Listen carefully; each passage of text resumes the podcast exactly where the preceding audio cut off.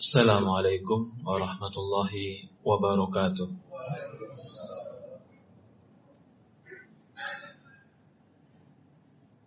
الله أكبر الله أكبر.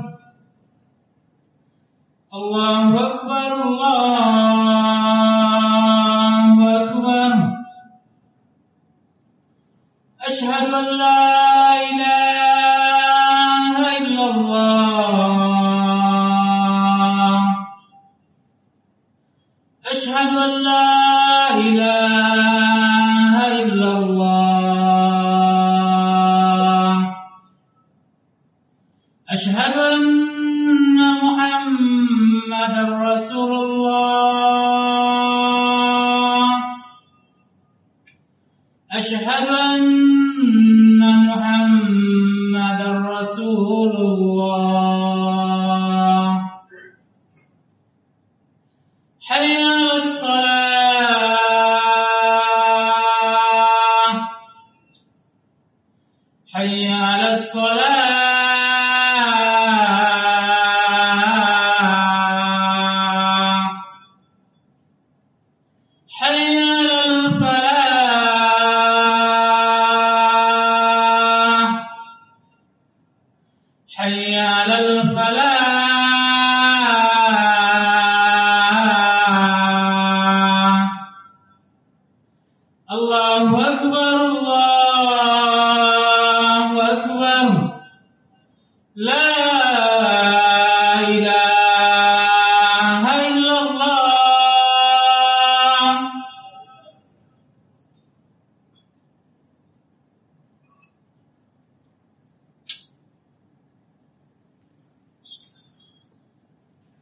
إن الحمد لله. نحمده ونستعينه ونستغفره. ونعوذ بالله من شرور أنفسنا ومن سيئات أعمالنا. من يهدي الله فلا مضل له ومن يضلل فلا هادي له. أشهد أن لا إله إلا الله وحده لا شريك له. وأشهد أن محمد عبده ورسوله لا نبي بعد قال الله تعالى في كتابه الكريم يا أيها الذين آمنوا اتقوا الله حق تقاته فلا تموتن إلا وأنتم مسلمون الحمد لله Pertama-tama kita panjatkan puja dan puji syukur kita kepada Allah Subhanahu wa taala Rabbal alamin. Serta salawat dan salam kepada baginda Nabi kita Muhammadin sallallahu alaihi wa ala alihi wa sahbihi wasallam. Kepada keluarganya, kepada para sahabatnya, juga orang-orang yang mengikuti dan mencintainya ila yaumil qiyamah. Ya ibadallah, usikum wa nafsi bitaqallah faqad fazal muttaqun. Wa ibadallah, saya wasiatkan kepada diri saya pribadi dan kepada seluruh jamaah agar bertakwa kepada Allah. Sesungguhnya orang-orang yang bertakwa kepada Allah Subhanahu wa taala mereka lah orang-orang yang beruntung, orang-orang yang sukses di dunia dan di akhirat mereka. Ya ibadallah. Ada satu sikap atau ada satu sifat yang sifat ini akan menyebabkan seorang tadi akan menjadi kaya. Yang sifat ini akan menyebabkan seorang tadi menjadi lapang. Yang sifat ini pun akan menyebabkan seorang tadi menjadi terus di atas kenikmatan. Bahkan Allah akan tambahkan terus kenikmatan itu untuk dia. Dan ini sifat harus dimiliki oleh seorang muslim. Siapa pun dia. Dia harus memiliki sifat ini. Yaitu sifat bersyukur kepada Allah. Bersyukur itu merupakan modal orang untuk menjadi kaya. Tapi kufur itu adalah sebab seorang menjadi miskin dan terus merasa kurang. Bersyukur itu dikatakan oleh para ulama dari definisinya arfanul husan. Arfanul hisan yaitu mengakui tentang nikmat Allah Subhanahu wa taala. Dalam sebuah definisi yang lain Ibnu Qayyim mengatakan syukur itu zuhur thana nikmatullah ala lisani abdi. Menampakkan dengan pujian-pujian melalui lisannya. Kemudian syuhudu mahabbah wa thana wa i'tirafun ala qalbihi syuhudan muhabbah. Dan dia tidak hanya memuji, tapi i'tirafan biqalbihi. Pengakuan dalam hatinya. Tentang nikmat ini dari Allah. Yang akhirnya dia mengagungkan Allah, mencintai Allah. Lalu anggota badannya melakukan amal soleh dan kebaikan. Itulah makna syukur. Ya ibadallah. Para hadirin jamaah sholat Jumat yang dimuliakan dan dirahmati oleh Allah subhanahu wa ta'ala. Setiap makhluk pasti Allah berikan nikmat. Tidak ada satu makhluk yang hidup pun kecuali pasti Allah berikan mereka nikmat. Tetapi semakin sempit cara pandang dia tentang nikmat, maka semakin jauh nikmat itu dari hidupnya. Tapi semakin dia pandai mensyukuri nikmat, maka semakin lapanglah kehidupan. Allah tidak memberikan harta yang sama. Allah tidak memberikan rumah yang sama. Allah tidak memberikan kesempatan atau Allah tidak memberikan kelebihan dalam harta yang sama. Semua berbeda-beda. Tapi yang pasti, Allah berikan kesempatan bagi kita semua sama untuk bahagia. Bagaimana Allah berikan sama? Yaitu Allah berikan kesempatan kita semua bersyukur kepada Allah. Dikatakan para ulama, orang bersyukur itu berbeda dengan orang yang memuji. Memuji mengucapkan dengan lisan, Alhamdulillah. Itu memuji. Pujian itu bagian dari syukur. Syukur lebih besar dari pujian. Ketika saya mengucapkan Alhamdulillah, itu bagian dari syukur. Alhamdulillah hanya pujian. Syukur tidak berhenti pada pujian, tapi pengakuan diri. Ada nikmat dari Allah. Pengakuan diri ini pula mengantarkan kepada amal soleh. Yang amal soleh ini mendekatkan diri kepada Allah. Maka kata para ulama, kullu ni'matin la yuqarribuka ilallah fahiya baliyatun. Semua nikmat Nikmat apa saja yang nikmat itu tidak mendekatkan diri kita kepada Allah, fahiya baliyatun, maka itu adalah bala. Itu adalah wabah, itu adalah ujian dari Allah Subhanahu wa taala. Ya ibadallah. Salah satu sifat seorang muslim adalah bersyukur. I'malu ala Dawud syakura, syukra, wa qalilu min ibadi syakur. Kata Allah Subhanahu wa taala, "Beramallah wahai keluarga Daud untuk bersyukur, wa qalilu min ibadi syakur." Dan sedikit dari hamba-hambaku yang bersyukur kata Allah Subhanahu wa taala. Di antara dampak dan bukti seorang bersyukur bukan hanya dia melakukan satu ritual yang dia lakukan setahun sekali. Dia dapat rumah, dia undang orang kampungnya untuk mengadakan sebuah ibadah bersyukur kepada Allah. Kita katakan itu bentuk syukur, tapi tidak hanya setahun sekali. Di antara bentuk syukur yang paling besar itu adalah sholat lima waktu. Maka dari itu, ketika Aisyah radhiyallahu anha datang ke Rasulullah SAW, melihat Rasulullah SAW ketika itu kakinya bengkak-bengkak, maka Aisyah berkata, ya Rasulullah, dosamu telah diampuni yang telah lalu.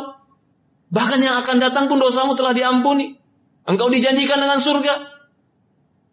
Maka Rasulullah mengatakan, apa aku abdan syakur? Bukankah aku harus menjadi hamba yang bersyukur? Ternyata syukur itu aplikasinya dengan sholat. Maka orang yang sholat lima waktu satu hari, walaupun ketika dia membangun rumah dia tidak memanggil tetangganya untuk syukuran, tetap dikatakan bersyukur. Karena aplikasi syukurnya setiap hari. Tapi ada orang yang ketika ada nikmat, mobil baru dia syukuran, rumah baru dia syukuran, tapi setiap harinya nggak pernah sholat, itu syukuran setahun sekali. Dan itu bukan puncak dari syukur. Syukur itu menyebabkan Allah lapangkan hidup kita. Orang terkadang merasa dirinya sempit, merasa dirinya kurang, merasa diri tidak ada atau tidak punya, bukan karena betul-betul tidak punya, tapi karena syukurnya yang kurang dibesarkan. Perhatikan baginda Nabi kita Muhammad SAW. Dia Nabi, orang yang paling dekat dengan Allah, Seandainya apa pun yang dia pinta, dia doa, pasti Allah kabulkan. Tapi, tapi apa yang Allah kasih kepada dia? Apakah Allah kasih dia rumah yang mewah?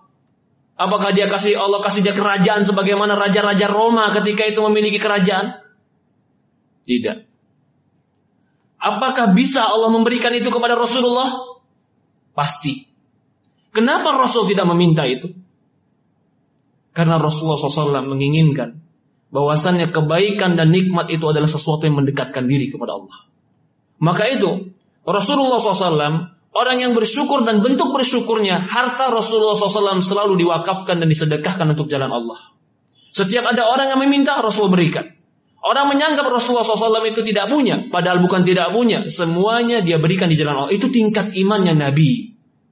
Tapi kita harus bentuk bersyukur kita selain kita mengucapkan alhamdulillah, maka bentuk bersyukur adalah dengan beribadah kepada Allah. Mudah-mudahan ini sebab Allah Subhanahu wa taala lapangkan hidup kita.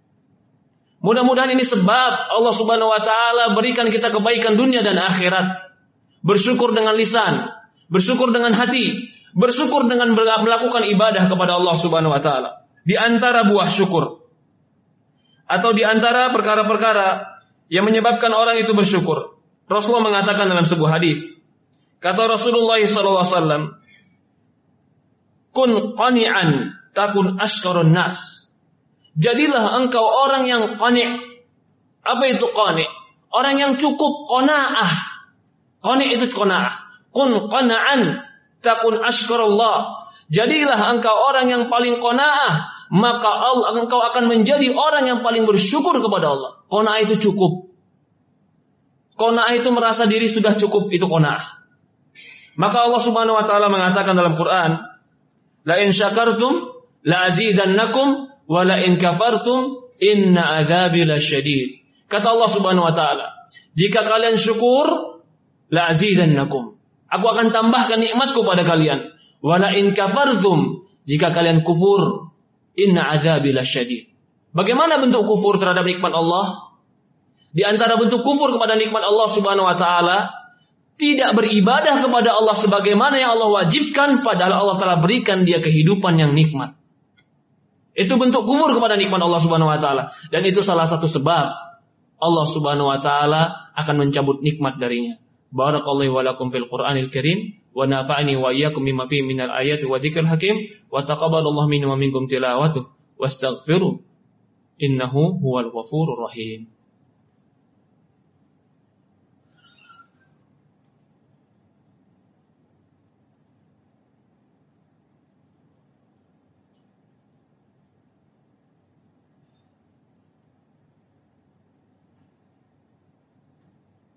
Alhamdulillah.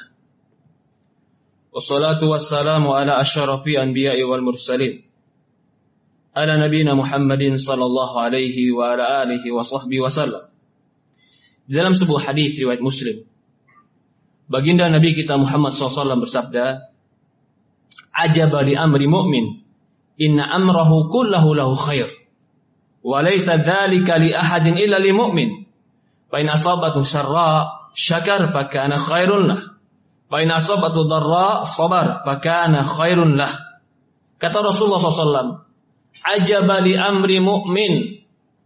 Sungguh mengagumkan sifat orang yang beriman. Bagaimana sifat orang yang beriman itu? Walaysa dzalika li ahadin illa lil mu'min. Tidak ada yang bisa seperti ini kecuali orang yang beriman. Jika dia mendapatkan nikmat syakar, dia bersyukur kepada Allah, tambah dekat kepada Allah syukurnya, nikmatnya digunakan mendekatkan diri kepada Allah. Asabau kalau dia tertimpa kesulitan, kesempitan, kesusahan, sabar. Dia bersabar. Fakanat khairullah. Sabar itu pun baik bagi dia. Karena manusia itu tinggal di dalam dua keadaan ini. Dalam keadaan nikmat atau dalam keadaan sulit. Dalam keadaan lapang atau dalam keadaan sempit. Dalam keadaan bahagia atau dalam keadaan susah.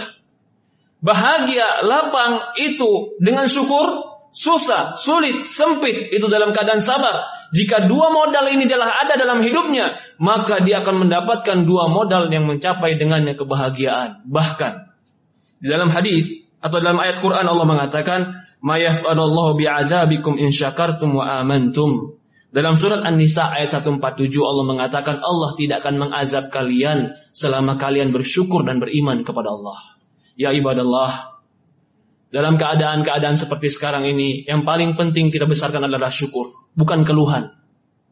Yang paling besar yang sering kita ucapkan adalah pujian, bukannya malah suudzon kepada Allah. Yang harusnya sering kita ucapkan atau kita lakukan adalah sesuatu yang mendekatkan diri kita kepada Allah agar Allah angkat dari kita kesulitan-kesulitan, bukan bahkan menjauh dari Allah. Dan orang yang mendekatkan diri kepada Allah dengan syukur dengan lisannya, lalu iktiraf dengan hatinya, hatinya mengakui nikmat tadi, lalu dia melakukan ibadah-ibadah yang benar kepada Allah, taat kepada Allah, melakukan kewajiban-kewajiban yang Allah wajibkan, Allah tidak akan pernah mengingkari janji Allah akan tambah nikmat bagi mereka. Semoga Allah Subhanahu wa taala menambah nikmat-nikmat kepada kita. Semoga Allah Subhanahu wa taala mengangkat bala dari kita. Semoga Allah Subhanahu wa taala melapangkan hidup kita. Semoga Allah Subhanahu wa taala memberikan kepada kita husnul khatimah. Allahumma nas'alukal huda wat tuqa wal afafa wal ghina. Allahumma arinal haqqa haqqa warzuqna ittiba'ah wa arinal batila batila warzuqna tinabah. يا مقلب القلوب ثبت قلوبنا على دينك وثبت قلوبنا على طاعتك. اللهم أعنا على ذكرك وشكرك وحسن عبادتك. ربنا آتنا في الدنيا حسنة وفي الآخرة حسنة وقنا عذاب النار. اللهم صل على محمد وعلى محمد كما صليت على إبراهيم وعلى إبراهيم إنك حميد المجيد اللهم بارك على محمد وعلى محمد كما باركت على إبراهيم إنك حميد المجيد ربنا آتنا في الدنيا حسنة وفي الآخرة حسنة وقنا عذاب النار. والحمد لله رب العالمين.